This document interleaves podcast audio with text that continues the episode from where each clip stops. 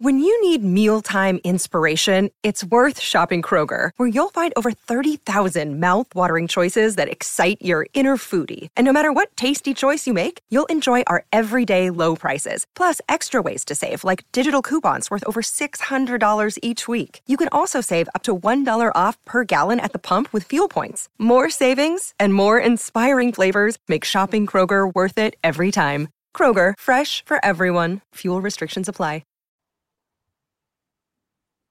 Hello, folks, and welcome to another episode of the Blue, White, and Yellow podcast, a Leeds United podcast. Yes, yet another one of those from uh, from Leeds Live, and uh, yeah, it's um, it's Beren Cross on sort of temporary hosting duties this week. Conor McGilligan is off once again, and uh, Joe Donahue joins me um, as he did last Saturday at Elland Road after a, a, battling draw with Wolves, which we can talk about briefly. Um, but yes, welcome once again to another podcast, and uh, we're going to pick through the week's agenda so far with Leeds, and of course it's Norwich ahead on Sunday, and uh, we're fresh from Marcelo Bielsa's Friday morning press conference.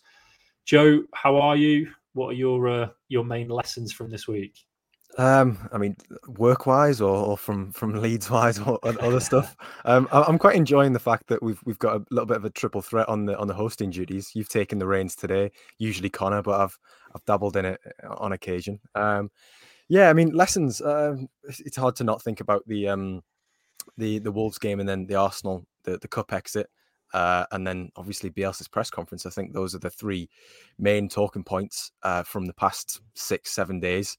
Um, lessons learned. Uh, I think we, we saw what what Cody Drameh's been been capable of um, in in that Arsenal game. Um, I think Gabriel You're like Martin... a, a, proud a proud dad or a proud uncle, sort of well, as, on and just sort of oh yeah, I've seen those tackles before.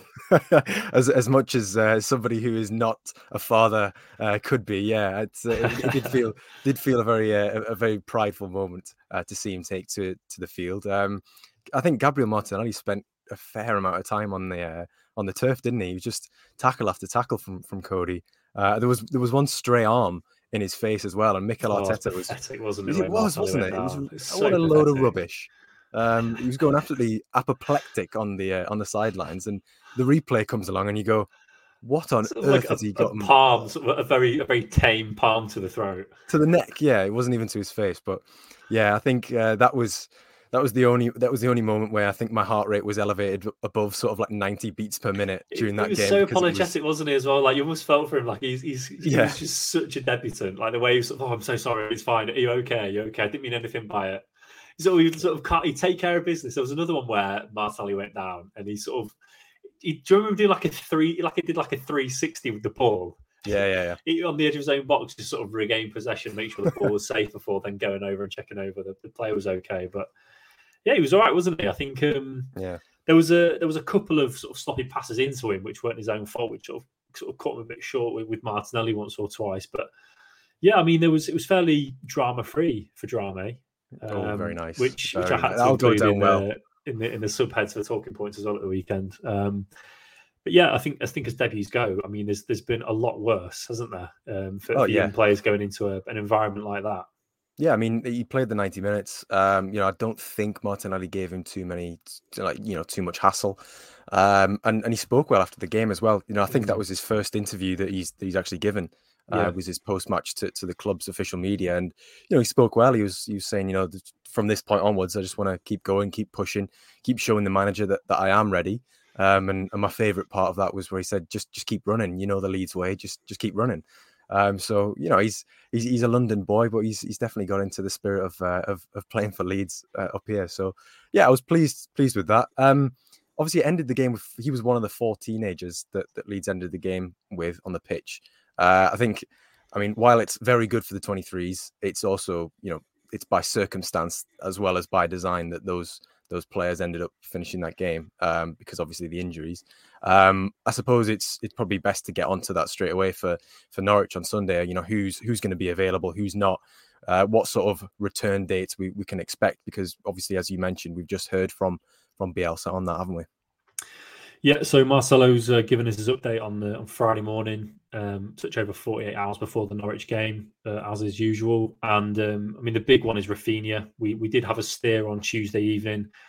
Um, sort of partly my fumbled wording of a question uh, made it extra complex for him. But I think in the end, he did suggest that Shackleton and Raphinha wouldn't be affected by any issues for the Norwich game. And, and thankfully, this morning he's he said again that he thinks Raphinha is likely to be available, which which of course is um, it stops short of saying Raphinha will definitely start, but likely to be available. You know, we know what Bielsa's like. He doesn't he doesn't count his chickens. He doesn't like to overpromise and, and under deliver. You know, he's, he's well aware that anything can happen between now and Sunday in training. So uh, the good news is on Raphinha. Firpo is the other one, which is a, a, pleasant surprise. Bielsa had said last week that he felt that Firpo would miss Wolves and Norwich, uh, Wolves and Arsenal, but would have a chance for Norwich. Um, so it looks like he will come in, and we can maybe get onto the formation in a moment. But I mean, my my initial thought is that Firpo might not actually start, so we can get into the reasons behind that in a moment. Shackleton is another one who is likely to be available, so he will hopefully continue his run of league starts. Uh, but sadly, um, Luke Ayling and Patrick Bamford remain out, which is becoming a bit more of a talking point now. I think it is starting to sort of drag on into the realms of, of concern and worry. I think, again, Bielsa's never made any promises. He's, he's always said that it's subject to the evolution of the injury, and as, as frustrating and as non-committal as that answer is, it's it's factual and accurate, and and Bielsa is just being very cautious of what he says. I would I would say, if I'm being brutally honest, he did at one point say that he felt that Bamford should be available around about a month after mm-hmm. when the injury was occurred, and the injury was at Newcastle, which is the 17th of September, unless somebody corrects me. And we're now sort of six weeks beyond that, so that is definitely dragging on a bit. I did I did ask Bielsa directly, you know, are these injuries problematic? Are they dragging on longer than your medical team expected? And again, he he effectively said, you know, in, in many more words, but he said that there's basically a big margin for error with these two injuries. You know, there, there was no specific date or three day window where they had to be back and were expected to be back. They were given all the time they needed. And they were well aware that they could have either been three week injuries or, you know, as it is now, six week injuries, seven week injuries. You know, that's my um, that's my phrasing rather than his. But he was saying that there is there's a big margin for, for these issues, whatever they are. So becoming a, t- a touch more concerning. They are they are dragging on now into sort of they're not short term problems. They are becoming medium term issues now, and we are missing them. Uh, and Robin Koch, of course, is the one that I think we're all well aware is, is still some way away after after surgery in the states. So, well, your initial thoughts? I mean, I suppose Raphinha and Shackleton are not surprises, but welcome. And um, yeah. and Firpo, don't think he'll start, do we? I think if, if they're going to play with a back three, it's hard to see him getting in the team, isn't it? Based on the way Dallas and Klich are sort of established now. Yeah, I mean, I think to, in determining whether Firpo starts or not, it's it'll obviously depend on on how Norwich you know will, will set up. Obviously, they've probably they've typically gone with a three at the back, and then with sort of two two centre forwards or sort of one centre forward, and then a soft sort of supporting forward. Um, I think if that's going to be the case, then the likelihood is that Bielsa is going to plan for for a three at the back, uh, and obviously the options that, that he has at centre half. You know, there are no injuries there, so um, so that's well. Oh, Robin Koch, come on. Well, Robin well, Koch. exactly. I mean, it's it's because it's been Don't so. Don't Robin out of a centre back slot. Well, it's because I've watched the video of him and he was sort of doing his uh his his. I'm I'm I'm on the road to recovery, guys, and he looked oh, he was moving very gingerly, wasn't he? Uh, but I mean, it's uh, to be fair. If I'd just had surgery on my pubis bone, I think I'd be moving pretty gingerly as well. I think I'd be moving at all. Yeah. yeah, I wouldn't be posting any videos of me in a gym. Put it that way. Um, but that's not my job. Um, I yeah. I mean, apart from the injury to to, to Robin, uh, you know, you've got Pascal, you've got you've got Llorente, you've got Cooper uh, to to go in there. Um, so that gives him gives him options, um, which just has not been the case for, for most of the season. Um, and obviously, you know, we're talking about Raphinha and Shackleton. Yeah, that's massive. You know, the uh, it, it's it was expected after what Bielsa said on on Tuesday night, but it's it, I mean, it would have been a huge disappointment if this morning he not reiterated the point, but you know, backtracked and said, mm, actually, we thought that they they wouldn't be impacted, but turns out that they haven't been able to train or they've picked up a knock or it's been aggravated. So it's yeah. relieving that they are going to be available because I think the way that Shackleton started the season, the way that Raphinha is, you know, they, they're two players that you just want in in the starting eleven um, for for a big game um, like like Norwich, um, which you know I think we probably weren't envisaging as as a big game eight or nine matches ago but um, now it's it's turned out to be. Um, and I think it's it's it, it's fair to say that the reason for that is because two players who who we've just touched on, Bamford and Ayling, they both played 38 games last season, or, or 37 or 38 matches in the Premier League. You know, they played almost every minute, and yet they've been out for six weeks, as, as you mentioned. You know, that's going to throw any team off kilter. Um, so I, I don't want to constantly sort of make make allowances or make you know excuses, and and Bielsa said as much in his press conferences, but the team has been affected by that. So the sooner they're back, the better. I know he didn't offer a, a, definitive return date, but you know that's just something which people will use as a stick to beat him with. If if he says, "Oh well, mm. they'll be back in in two weeks," uh, and then they're not back for another six, and then you get the suggestions about, "Oh, it's another four short, it's another this, it's another that," and it's that's just not helpful to anybody. Um, so yeah, I mean, I'm I'm, I'm pl- on the whole, I just think I'm pleased that Raphinha and Shackleton are going to likely to be able to play. Uh, Junior whether he starts, I mean, I, am I'm, I'm indifferent either way. I mean, if he starts as sort of a the the left-sided wide midfielder or or left wing back uh, in in the three one three three or three three one three three one three formation, um, I, I, I wouldn't be I wouldn't be too fussed. I think if he threw him back into the fold, that would be okay. But as as you say, I think probably will be Dallas uh, on that side. Yeah. I'd imagine. I think it's hard to see, isn't it? Given how he treated Phillips most recently in terms yeah. of the, the, time he spent out, it's hard to see him throwing Firpo in, especially when when Dallas can do a job there. And I suppose it's only just dawned on me that there's the possibility that, that even Klich might be under threat if he wants to play all three of the wingers again. Um, mm I know that the Dan James experiment didn't work too well, playing sort of through the centre. So yeah, there's there's certainly a school of thought that would that would think that maybe he goes with Harrison and James down the flanks and plays Raphinha as that sort of central attacking midfielder off Rodrigo. What um, Raphinha running at Grant Hanley? yeah, well, yeah. That'd, be, that'd be quite something, wouldn't it? Carrow Road, some no, they've never seen before. Um, so we'll, we'll, have to see. I think you know, Klich is um, he's just, I mean, Biel, said it, saying the press conference asked about Jack Harrison, and he said that Harrison's going through the same problem that everybody's going through, and that's that, that basically none of them are consistent enough. They're all up and down, and, and Klich is certainly in that in that school as well. You know, came on on Tuesday night and did very very little against Arsenal to to change the flow of the game. So yeah, maybe maybe sort of overthinking it and trying to sort of find changes where they don't need to be made, but. Um, either way, there's going to be a, at least a stronger bench. I mean, I mean that's mm. always the upshot, isn't it? Even if players do return and they don't start, they are going to make the bench a lot stronger. So if you've got Firpo and one of James or Harrison on the bench, then um, there's going to be options there at least for Bielsa. Um, it's amazing the way the stock rises of players that aren't in the side when they're playing badly because.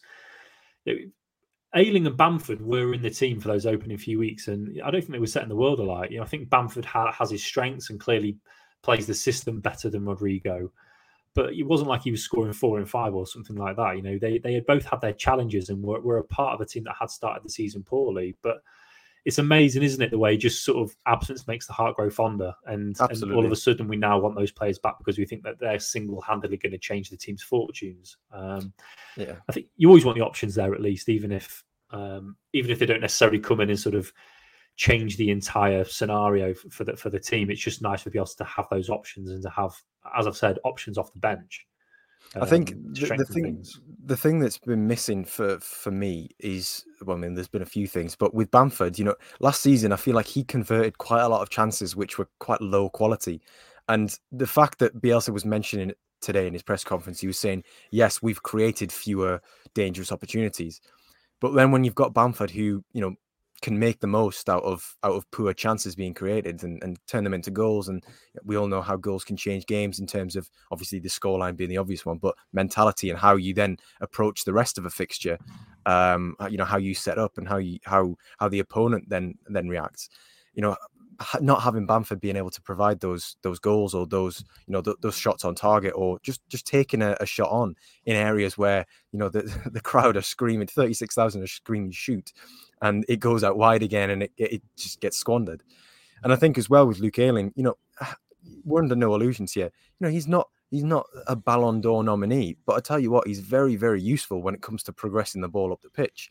And as good as Jamie Shackleton has been, you know, he's he's strong in other areas, but with with with Ayling, we know that he's very very capable of just getting his foot on the ball and just going, you know what, I'm going to dribble through the middle, I'm going to go up the right, I'm going to combine with Raphinha, combine with Dallas, combine with Klich.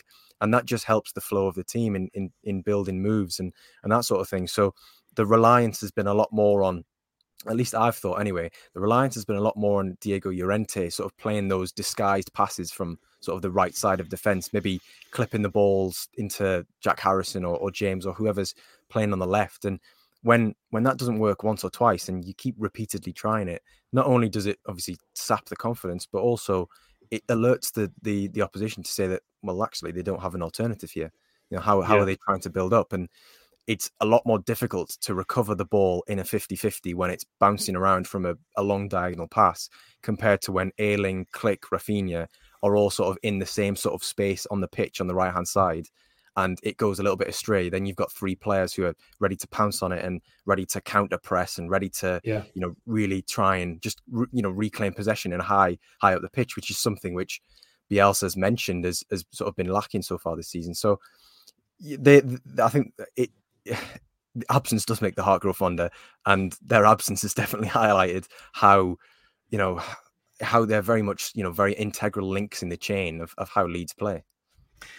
You talked about Llorente there. I think he's um, he's just continued to sort of come on leaps and bounds, isn't he? He's becoming so yeah. important to the team, and we saw it again on Tuesday night. That that first um, first hour that you had, um, the first half especially, he was very very good, wasn't he? And sort mm. of distribution. Poss- poss- yeah, possibly his best player on the pitch. He made interceptions. He mopped up when uh, when Drameh was in trouble and helped him out and, and, sort of took on a bit of a leadership role. I found, and it's definitely something I'm noticing in his game. He's 28. He's a Spain international. He's got more than enough behind him in terms of credentials and accomplishments in his career to have that confidence on the pitch to be one of the leaders. And um, you, you, can't predict the future, but you know, with 28, you know, he's, he's planning to be here at least for the next few years. Um, he may well want to finish his career in Spain like like Pablo has done, but yeah, you could see him becoming sort of one of the leaders in the side. His English is obviously improving massively. He did a great mm-hmm. interview with BBC Leeds recently, and we, we, heard how, how well he spoke and how much more settled his family feels now that lockdown is over and they're able to sort of really sample what Leeds life is like. And yeah, I just think, I mean, we all know that injuries has been the issue with Diego, but I just think the longer he remains in that side, the more important he seems to be. And he just has that touch of class, doesn't he? That he just looks like a, a top level defender. It's I always think it's like the the Mortal Kombat energy bar. The more games that he plays, the, the, greener it becomes. So it goes from sort of red to orange to then to green, and it starts as soon as they get it gets up to hundred percent. It's like you know he, he's playing it at the Spain international level, mm. and I think he's he's been doing that recently. You know he's been he's been building that momentum. Um, and I, I, saw a few people, you know, asking the question on Tuesday night, you know, why has he brought Llorente off at 60 minutes? Well, you know, it's probably a pre-planned change. And and he said Bielsa, Bielsa said as much in his post-match, didn't he? Where he was like, yeah. you know, th- there might have been sort of a loading issue there. We don't want to overstretch him and that sort of thing. So I can see why that was done. But Llorente, I, I, I do I do like, and, and in fact, it's, it's a small thing, but it, I think it speaks to to the the point that you're making about how he's sort of a leader off the pitch, or he's becoming a leader off the pitch, uh, or is you know that that feeling's been conveyed. And to my mind, I can't remember uh, a, a, player who um, who sort of shared on social media that, that they had been vaccinated at Leeds before Llorente. Yeah. I remember. Uh, I don't know whether it was on his personal or it was on the, the club official Instagram. Yeah, I think it was his personal. I think you bang on. It was, you know, he was one of the first ones, and I think, yeah. you know, it's it's a small thing, but in the high pressure, highly scrutinized profession that is professional footballer, yeah. for him to come out and do that and be the first, uh, to put his head above the parapet, isn't he? He's exactly, yeah. sort of put his head yeah. out there and take and take the hits if they come because he thinks it's important to get that message out there. Exactly, yeah, and I think that that speaks to you know how how I don't know what, what the word is the, the integrity that he has potentially. Mm. Um, so if that can transfer to the pitch as we've seen in recent weeks, then yeah, we we we're we're in the money essentially, aren't we? But um, yeah, he's he, he I've been impressed with him, um, and I think it's I think it's important that we discuss uh, Stuart Dallas as well because you wrote yeah. a, a, a, really impassioned piece uh, yesterday uh, on leeds-live.co.uk and if, if anybody's listening to this and they haven't checked out what what Beren wrote on the back of Stuart Dallas's comments to BBC Radio Leeds, uh, then do go and check that out because I think it's it's important. It's agenda setting. It's it's something which is you know the, the topic of it is is Stuart Dallas's mental health because mm. um, he, he basically discloses that uh, he he contracted COVID, was stuck in a hotel, and at the same time uh, he lost one of his his best friends. Um, and you know, he's he he basically talks through sort of the, the challenges that that poses and and how you know that those sorts of impacts are you know they, they don't discriminate. You can be a professional footballer on X thousands a week, and you can still feel that that you know real palpable sense of grief and loss. And I think it's really important that that he's come out and said that um, because I think in recent weeks, you know, not shying away from any of it, his performances on the pitch maybe haven't been at the same standard that we've come to expect from Stuart Dallas. You know, he's he's been that quite comically that just that always seven out of ten, very solid wherever you put him. And there's been sort of that little drop off, and a lot of people have questioned why. And and for him to come out and again put his head above the parapet and say, you know what, this is I was struggling, I I, I was going through a really rough time. Is you know it shows the measure of the man, and and mm. I think Beren, you really encapsulated that in in the piece and and sort of ask some quite probing questions about the the wider the wider um stance on on mental health and professional footballers and and that feeling of you know compassionately as that feeling of not not feeling as though you can't let people down your fellow professionals down and, and yeah. the, the discussion of compassionate leave it was a really really powerful interview and like if, like joe said there I'd, I'd, highly recommend anybody goes goes and finds it on um, on social media uh, on the internet you know bbc radio leeds have conducted the interview with uh, it's adam pope and, and stuart dallas and it's um it's really really important listen and he clearly wanted to get it off his chest. You know, he wasn't. It didn't have to be sort of particularly clawed from him. He was. He was ready to sort of go on the record with it and explain what had happened. I think all we knew before was that he'd had these personal reasons which had stopped him from playing for Northern Ireland in September, and uh, we everybody was left to sort of draw their own conclusions and quite rightly not not pry and not sort of look to find out what those reasons were because obviously they are personal. So it's none of our business to be honest. But yeah, of, of course, it, it's it's apparent to everybody that Dallas hasn't quite been at the same level as he was last season, but nobody really has, have they? So he hasn't.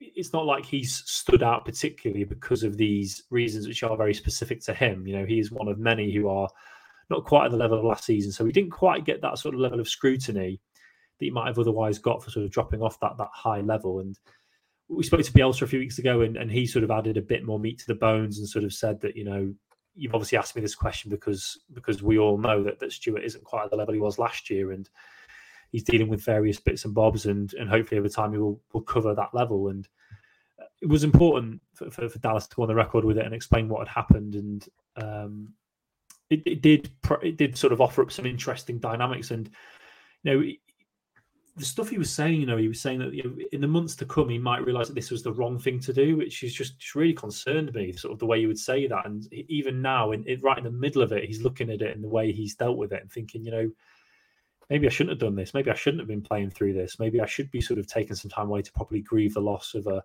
of a close friend and, and have time with his family away from, you know, the absolute glaring spotlight of professional football in the Premier League. I mean, it's absolutely relentless and and totally unforgiving. And I said that in the piece, you know, that, that you know, Leeds Live are one of the many sites that are across all of Leeds United's games, and we don't pull any punches with our sort of assessment of players. And Dallas wouldn't want us to, to go in easier on him and wouldn't want us to kind of, you know, give him just a, a default seven out of ten every week because because of what he's going through. He expects himself to be judged at the same level as everybody else. And it was just interesting that we we all just in daily life as well, we, we do take for granted what people have got going on in their private lives. None mm. of us know what, what is going on with people's families and what's going on behind closed doors and all the conversations we have and the expectations we have of, of colleagues and of friends and we never can quite really know what's what's what's happening. So it's it's a life lesson as much as uh, sort of opening the door into a problem within football. And, and Dallas said it himself, you know, it's, it's an issue in football that you don't really get the time to grieve. You know, you are expected to just carry on and crack on because you know, he didn't say it, but my interpretation was they're very, very rich people. They're, they're paid a lot of money to do a job that many of us would do for free.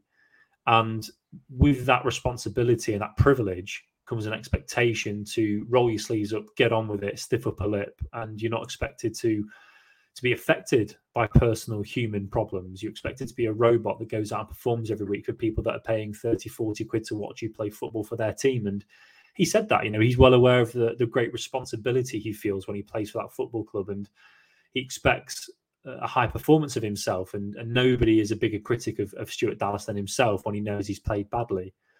Um, so I think it was important. I mean, I, it wasn't it wasn't like he was he was coming out and banging the drum saying I want to change football. You know, it wasn't that kind of interview. He wasn't saying he wasn't sort of being all high and mighty about it and saying this is wrong, this needs to change, we shouldn't have to deal with this. It was just a very honest, laid back interview where he just told us what his situation was, and and it's left for us to kind of pick through the bones of it and to try and make our own assessment and our own analysis of it. And um, yeah, really, really important, and, and I highly recommend people go and listen to it. Yeah, I think it resonated with a lot of people, and I'm and I'm sure it will because you know over the past 18, 24 months or however long the you know the, the current global situation has been, you know, it's it's it's something which has affected a lot of people. Um, and I, uh, I mean, one thing I know, and one sort of positive that I can take from that is that you know Leicester on at home on the seventh of November. You know, as soon as Stuart Dallas's name is read out on that on in the team sheet on the tannoy, and and and when he goes to warm up over over near the um the the the near side to to the west stand, you know the the, the noise is going to be absolutely deafening for him. Mm. You know the, the the the support, and I mean that in sort of the fullness of the word support is going to be immense for him, and and I hope that that that he recognizes. I mean, I'm sure he will. He's he's you know he's he's been here long enough. He understands what it means to be Leeds. He, I hope that he recognizes that that the entire club. You know, I mean, Liam Cooper came out. I mean, I think he shared a tweet probably about half an hour after that interview went live and just said, you know, something along the lines of "We're always, we've always got you, bro," and stuff like that. And it's nice to see that. It's it, it's it's a small thing, but it's the club captain, and he's making the point of, you know what, nobody's on their own in this team, and I'm sure the fans will make make that clear as well uh, on uh, next, not this Saturday coming, but but the the one following. I think I think on Sunday too. I mean, oh we, can talk, we can talk about Norwich in a moment, but I mean, if, if the fans are actually able to get to Norwich after uh, after what East Midlands Railway have done to them, um, then those fans that are at Carrow I'm sure will will give Dallas a, a rousing reception. We'll, we'll see that even if it's um, only two or three thousand fans. I'm sure you know, they will make Dallas feel love because I think the reaction on social media has been has been fantastic. You know, people yeah. have responded in the right way. Um, it would take quite a quite a bold person to react negatively to that publicly, at least, uh, and sort of and sort of play into this this stereotype that the footballer should just get on with it. But thankfully, everybody has been very very supportive. And, and in that same interview, Dallas did say that he had received a lot of nice messages from people and even letters through his door, and that has made a difference for him. Um, but you know, a lot of praise for his family and his and his friends and his teammates and the club itself. I think he feels supported and that they've they've given him everything that they can to, to help him through what what's been a, a very difficult period. And when you consider how much football he's played, you know, aside from that international break, um, you should be commended for, for, for somehow coming through that. And mm. I don't know, is commended even the right word? Am I am I am I sort of falling foul? Yeah, this, falling into the trap. This, yeah. this this trap of saying that you know, oh yeah, well done, yeah, you, you should have been playing, you've done really well to carry on playing. Maybe it should be, you know, no, you, you shouldn't have been playing. You know, you should have taking care of yourself, you know, a bit, a bit of self care, um, mm. which which again was something that, that, Adam drew upon in the interview, which which was which was a nice touch. But um, um, should we move on to Norwich? Yeah, Norwich. yeah, um, who are not in a particularly good place at the moment. Bielsa did say that, as many managers have said over the years, that they're a bit of a wounded animal, and that that, play, that teams will multiply their efforts after a thrashing like the seven 0 that they they suffered at Stamford Bridge and I think he let them off the hook a little bit, you know, suggesting that, that Ben Gibson's red card was was sort of the main reasons why. I mean, mm didn't get that yeah. impression from the highlights. yeah, match of the day was quite scathing, wasn't it? Uh, and I mean, how about the the result if Romelu, uh, Romelu Lukaku was playing Beren? Come on, like you know, the, those fantasy football players out there. um, but yeah, I mean, it's I mean, any team coming off the back of a seven 0 you know exactly what their team talk is going to be. It's, There's been an inquest, know, hasn't there? Definitely. Yeah, there has to be, and, and we've seen this week uh, their director, their director of football, uh, Stuart Webber, has has come out and and sort of you know used words like disgrace and and that sort of thing uh, to to to respond to the response uh, that that met uh, Norwich's seven 0 defeat at Chelsea, and you know that kind of shows that, that the entire club has got its back up and is is it it's it sounds strange, but is it's potentially the worst result that that Norwich could have had coming into this game with Leeds because you know you're going to get a reaction. And while I, I do recognise I'm saying this other team we've got two points from nine games, you know they're a Premier League team. They were good in the Championship last season. They've obviously got talented players. They're currently suffering from from a lack of confidence, uh, on top of other things. Um, I think there's a there's there's a gap in sort of the quality of the individual players compared to the rest of the league, but um, you always get that with promoted teams, and it's about putting together uh, as much of a cohesive unit as possible to to be able to compete against the better sides. And Leeds found that last year, uh, didn't they? That you know, the a, a, team who were you know punctuated by a lot of championship players were you know were playing well above their their, their ceiling. So um, I think this weekend, from a Leeds perspective, and we've just discussed Norwich, but from a Leeds perspective, you can't look beyond three points. It just has to be yeah. three points because yeah, they need to win. then you start getting the questions of you know, our Leeds being found out. You know, it's been ten games. There's been one win. It's the the facts and the stats are hard to deny. Then you know, you, yeah. you're fighting a you're fighting a losing battle against the sort of the the perception amongst the rest of the teams in the league and the rest of the supporters in the league. You know, because then it becomes Leeds are then a wounded animal, and you know, teams come into it thinking, well, we have to take points off Leeds because regardless of last year, this year they're they're really struggling. Um, so I think it has to be three points. I think with Raphinha back, with or likely to be back, Shackleton uh, likely to be back, uh, and you know, I mean, the, the, the, team is man for man. I'd say Leeds is, is, is a team which is good enough to to beat Norwich.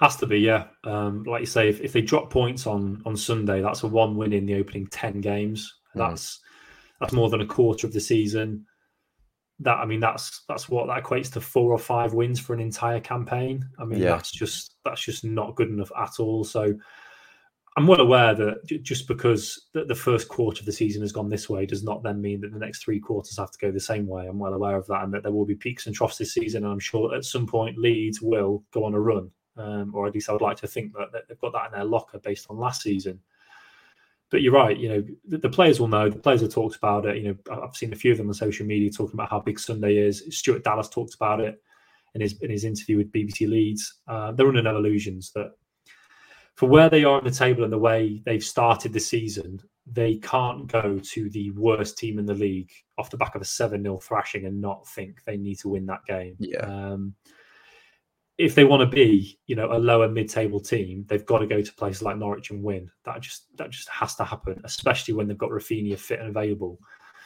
So, yeah, I mean, we, we, sort of repeat ourselves week on week at the moment, but they need to go there. They need to win. I'm hoping they're going to play with a back four, but if Norwich are going to play this five-three-two-three, I mean, it was a five-three-two against Norwich against Chelsea for obvious reasons. So I think at home, I mean, that, that's the way Norwich are going to look at it, isn't it? Norwich are going to look at this as we're at home to Leeds we are gagging for a win, and Leeds yeah. is the sort of team that we we we can beat and should be beating. That's the way they're going to see it. So, yeah, I wonder if that's going to be reflected in their formation and whether I know that in the earlier part of the season it was more like a a four three three at times. So I, I do wonder whether it'll either be a three five two with the wing backs pushing right on, or whether it will go to a four three three, which which would then trigger a back four for Leeds. Yeah, it uh, it'll have to be one of those formations, which is sort of a hybrid, won't it, for Leeds? Where you know the, we know that Daniel Farke. But that, that's that's that's difficult, though, isn't it, mate? Because if, if, they, is, start, yeah. if they start Pascal, you know, Pascal can't shuffle forward because that's where Kalvin's going to be. Exactly. Yeah. So it's it, yeah, it's, it's one of those where you have to make his bed and lie in it. Yeah, and he'll just have to to get on with it. Um, and I mean, if if you were going to have to enforce a hybrid formation against any team in the league, it would be the one who are bottom. I do think it'll make for an interesting game because, as you're saying, while while we're thinking, well, this has to be three points for Leeds, Norwich are also thinking yeah. this has to be three points for us because it could be really open, couldn't it? If if Norwich are thinking if we don't beat Leeds, a team who are very much lacking in confidence, they're lacking exactly. their star players, who One are we going to beat? Yeah. Who who are we going to beat? You know, yeah. it's it, it, that is the, the, the stance that they're probably going to take as well. It's the way that Leeds saw the Watford game, wasn't it? You when Watford came to Elland Road, you looked at that and thought, okay, if Leeds are going to win this season, that's who they have to beat. So if, if Norwich and Daniel Farke believe they're going to stay up this season, Leeds at home has to be have a big circle around it on the calendar saying that is a match we need to go and win. Because if we don't, then what hope have we got? You know, what hope have we got? How can I convince my players we're going to stay up if we can't go and beat fourth bottom Leeds? That's the way they're going to see it. So I would like to think that's going to play into Leeds' hands because we know that Leeds can struggle at times against deep blocks.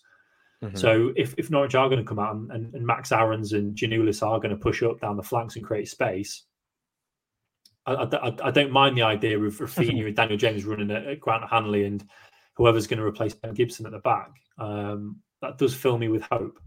and Tim Krul, of course. I think sometimes that uh, you know, we've got a soft spot for Tim Krul, haven't we? That's we do have a soft spot for a, Tim a season pro. Yeah, uh, and uh, he's also part of the name of my my fantasy football team, um, which uh, I'm not I'm not going to release, uh, but um, it's it's it's better than Beren's, put it that way. Um, so uh, it, we do have a little soft spot for Tim Krul, but for for all intents and purposes, I do hope that he's picking the ball out of his net this this weekend more than a few times, um, because it's it, it just has to, just has to be three points. I just I yeah, one win in ten would be sort. Of, I, I don't want to start using sort of. It's a hard sell, isn't it? It is a hard sell. I don't want to start using words which are sort of, uh, you know, um, apocalyptic or you know that mm. sort of thing. But one, one win in ten after the sort of un, one defeat in eleven to end the the 2020-21 campaign would you know be so polarized and would would then say, well, surely this isn't just the absence of a few players. Um, mm. But yeah, um, I, I'm I'm optimistic. I think it could it could prove to be the line in the sand. I'm hoping that it will be. Well, yeah, I mean, we'll, we'll, do predictions in just a quick moment, but I, I, suppose the wider narrative is that the way they finished against Wolves did kind of feel like a bit of a turning point in the season. Yeah. But then there's been a few of those, hasn't there? Yeah, but then the Arsenal game just kind of sucked the joy out of it again, didn't it? They just seem they're, they're just stuck in this cycle of sort of being boosted and inspired, and then it's just flat disappointment, and we kind of just have to, excuse me, comp- uh, compartmentalize the Arsenal game and say, "Oh, it's a cup game; it didn't matter." That's not part of the wider narrative. The, the players didn't play that game. It's not going to affect their psyche. They didn't really um, care, you know. Oh, it's, it's, a free hit, yeah. Yeah, so we've got we've got to hope that they do sort of carry that that bit of momentum they had from the Wolves game into this. Um, but what are your uh, what are your predictions then? For, predictions. For uh, I haven't predicted a win in recent weeks, but I am this week, and I'm going for an entertaining one. Uh, I'm going for a 3 2 win for Leeds. Oh. Yeah, yeah, an absolute cracker. Uh, Poor old ding- Meslier can't buy a clean sheet, can he? a ding dong battle, uh, I think, is, is what football manager players might call it.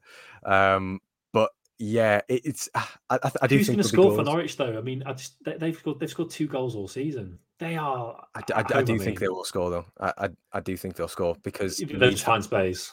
I think there'll be space because we know the Leeds have to go for it. Yeah. Leeds have to go from from from minute one. They can't be any of this. You know, it, it, won't be the same game as the Wolves game because Wolves obviously took the lead early on and then sat back into sat a back. into a back five. And also, even if Norwich try to do that, I don't think their structure is as good as Wolves no. is.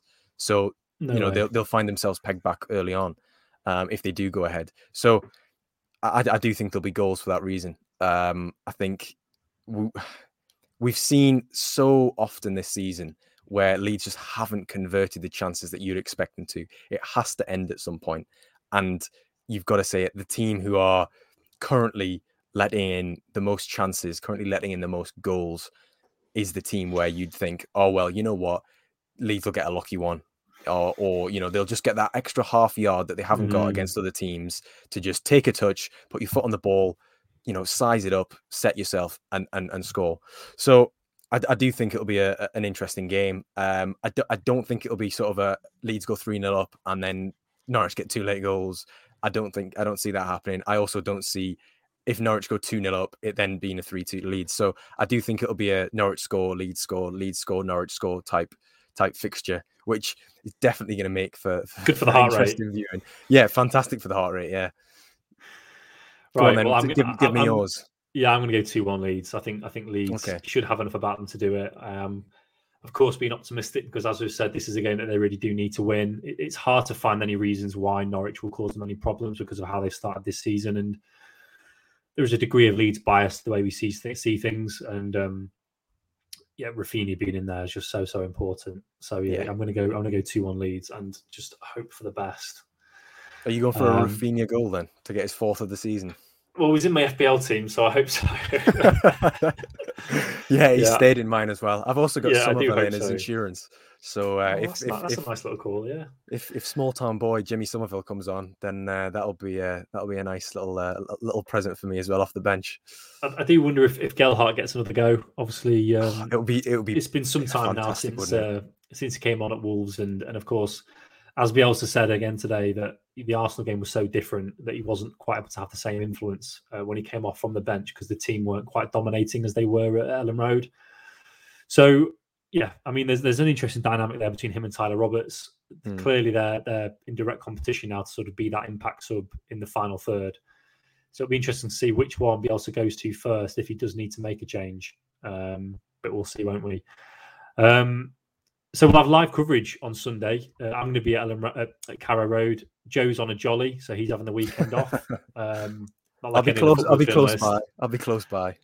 So um, yeah, if you, if you can't watch it on TV or if you, if you can't listen to it, if you're not in the right area of the country to listen to, to BBC Leeds, then you can follow the live blog. Um, as I say, I'll be at Carrow Road, and that'll be on leeds-live.co.uk. And then we'll have the usual player ratings and uh, Bielsa's press conference afterwards. Um, but for now, Joe, I think we'll wrap it up, won't we?